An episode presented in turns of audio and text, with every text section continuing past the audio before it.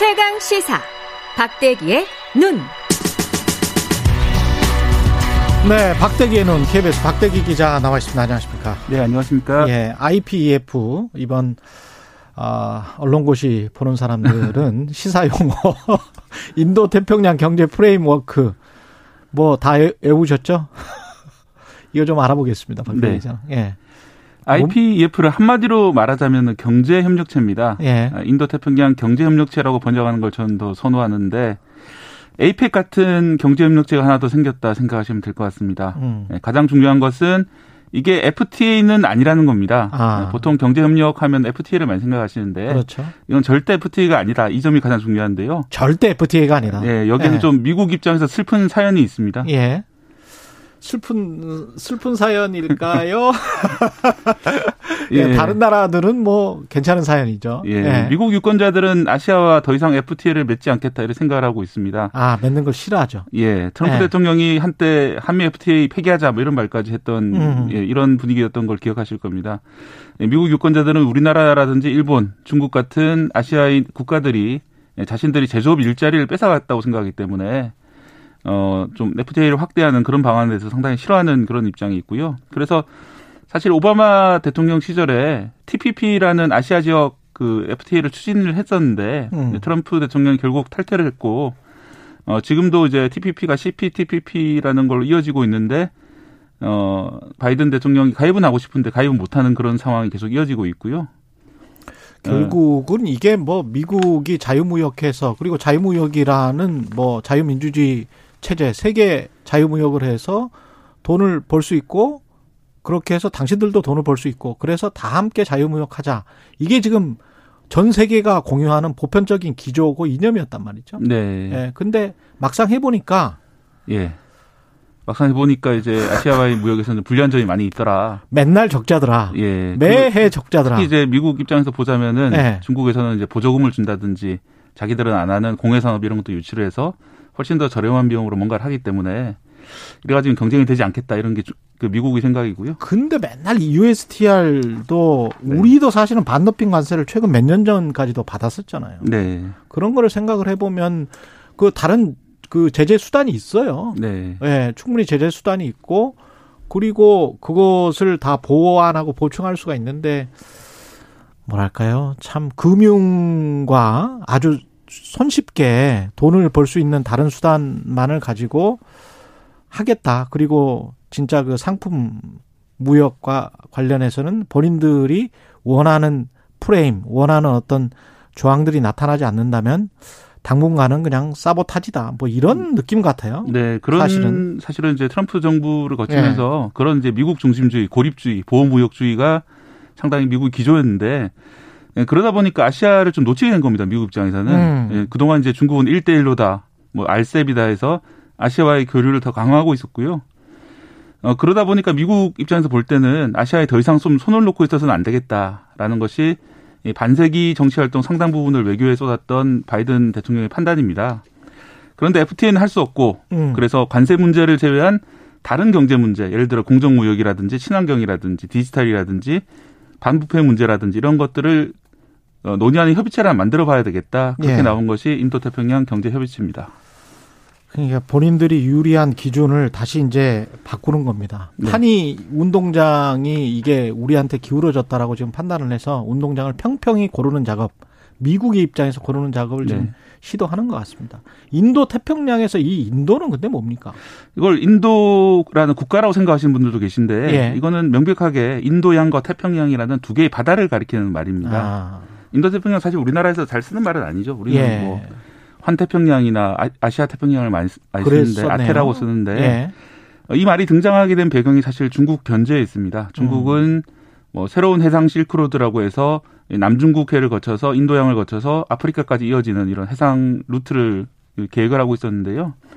여기 좀 대응을 하려면은 인도양, 태평양에서 해상 세력들이 그러니까 해양 국가들이 뭉쳐가지고 어, 중국을 봉쇄할 필요가 있겠다. 견제할 필요가 있겠다. 그렇게 해서 전략적 개념으로 나온 거거든요. 예.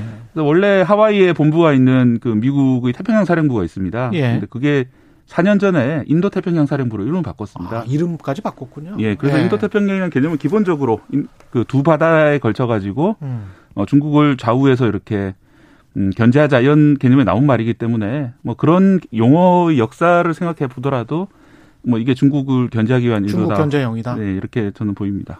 그리고 그 사실은 인도 태평양이라는 그 지역 자체가 중국이 일대일로를 했던 지역이고. 예, 하고 예. 있는 그런 지역이고요. 예. 예, 그런 점 때문에 결국 인도 태평양이라는 전략적 개념이 등장을 했고 음. 또 경제적 개념으로 이어지는 것이죠. 예.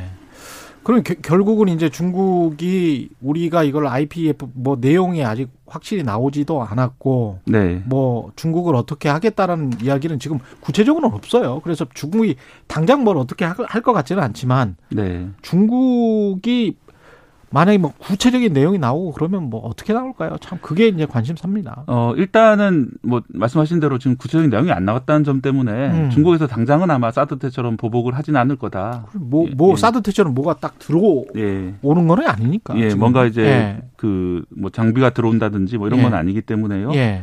특히 이제 우리나라 정부에서 생각하고 있는 점은 아이피에프가 열세 개 나라가 참여를 하니까 뭐 그중에 우리나라만 콕 찍어서 이제 제대로 할 리는 없다. 음. 특히 이제 인도나 인도네시아, 말레이시아 같은 상당히 중량감이 있는 국가들이 들어오기 때문에 예.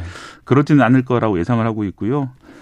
저는 이제 중국 입, 정부 입장을 좀 추리하기 위해서 글로벌 타임즈라는 관영 매체, 중국의 관영 매체를 예. 이제 보게 되는데 음. 그 사설에 좀 재밌는 내용이 있습니다. 이 사설을 보면은 아이피이에프는 명백히 중국을 겨냥한 거다. 음. 이렇게 자기들도 알고는 있어요. 예. 하지만 그렇다고 해도 성공할 수 있을까? 뭐 이렇게 하면서 이 성공 가능성을 상당히 의심하는 내용이 많이 담겨 있습니다. 그렇죠. 여러 번 기사가 등장을 했는데. 왜냐하면 중국도 이 지역에 지금 돈을 많이 뿌렸거든요. 네. 네. 그런 점도 있고 이제 과거 역사를 보더라도 티피피를 결국 미국이 시도를 하다가 박차고 나간 것처럼 그렇죠. 이번에도 아이피에프를 하다가 중간에 그만둘 수도 있는 거 아니냐. 음. 중간 선거나 대통령 선거에서 궁지에 몰리면은 미국 유권자들이 그 아시아 좀 신경 그만 쓰자 이렇게 하면은 나올 수 있는 거 아니냐. 네. 그래서 뭐 큰 기대를 하지 말라는 식으로 그 중국 쪽에서 사설을 쓰고 있습니다. 뭐 그런 걸 감안해 보면은 당장은 뭐 강력한 제재로 이 문제를 키우진 않을 것 같다는 게 제 생각입니다. 미국도 뭔가 빠르게 할 수 있을 것 같지도 않아요. 왜냐면은 이게 과거의 에프티에이를 보면은 미국 사람들이 반발을 하는 게 아시아나 중국, 한국까지 포함해서 과거 이제 칠십, 팔십 년대까지 포함한다면 값싼 노동력을 바탕으로 해서 저부가가치 산업을 그쪽에다가 많이 팔고 그리고 그쪽은 싼 공산품을 많이 수입하고 뭐 그러면서 공급망 체계가 완성이 됐었던 거잖아요. 네.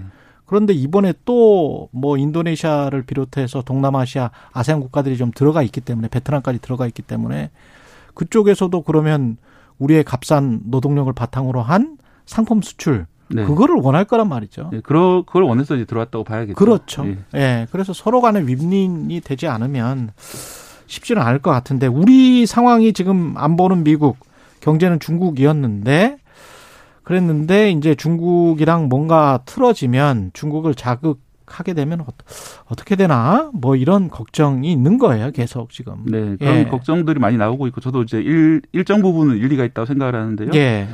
다만 이번 아이피에프 같은 경우에도 뭐 미국이 타이완을 가입을 시키진 않았고요. 음. 왜냐하면 기본 미국이 기본 입장은 어, 일국 양제 그런 입장이기 때문에 음. 뭐 타이완이란 그 별개의 그 독립 국가로 취급해서 이렇게 가입을 시키진 않았습니다. 음. 일종의 수위 조절을 한 걸로 보이고요. 특히 이번에 바이든이 일본을 방문했을 때 가장 그 충격적인 뉴스가 국제적으로 음. 타이완을 방어하기 위해 군사 개입을 할 것이냐 이런 질문에 대해서 기자의 질문이었는데. 음. 그렇다. 그것이 우리의 약속이다. 이렇게 바이든이 답변을 하는 것이 충격을 줬거든요. 그렇죠. 타이완하고 미국은 네. 군사동맹이 아니기 때문에 음. 과연 그 중국이 타이완을 침공했을 때 미국이 보호할 것이냐 이게 상당히 논란이 됐었는데 한마디로 정리를 한 그런 내용이었습니다. 하지만 바로 백악관이 진화에 나섰습니다. 우리는 하나의 중국을 지지한다면서 어, 앞서 대통령이 발언하고 좀 다른 식으로 진화에 나섰는데 이런 식으로 상당히 그 대중국 메시지를 뭐 선은 넘지 않으려고 이렇게 애를 쓰는 그런 분위기가 감지되고 있습니다. 예. 써니님이 박대기 기자님 아이피에프 가입이 우리나라 이익이 되는 건 맞나요? 이렇게 질문하셨는데 네. 십 초밖에 안 남았네요. 네. 어떤 내용을 채워가느냐가 중요하다고 그렇죠. 생각합니다. 예.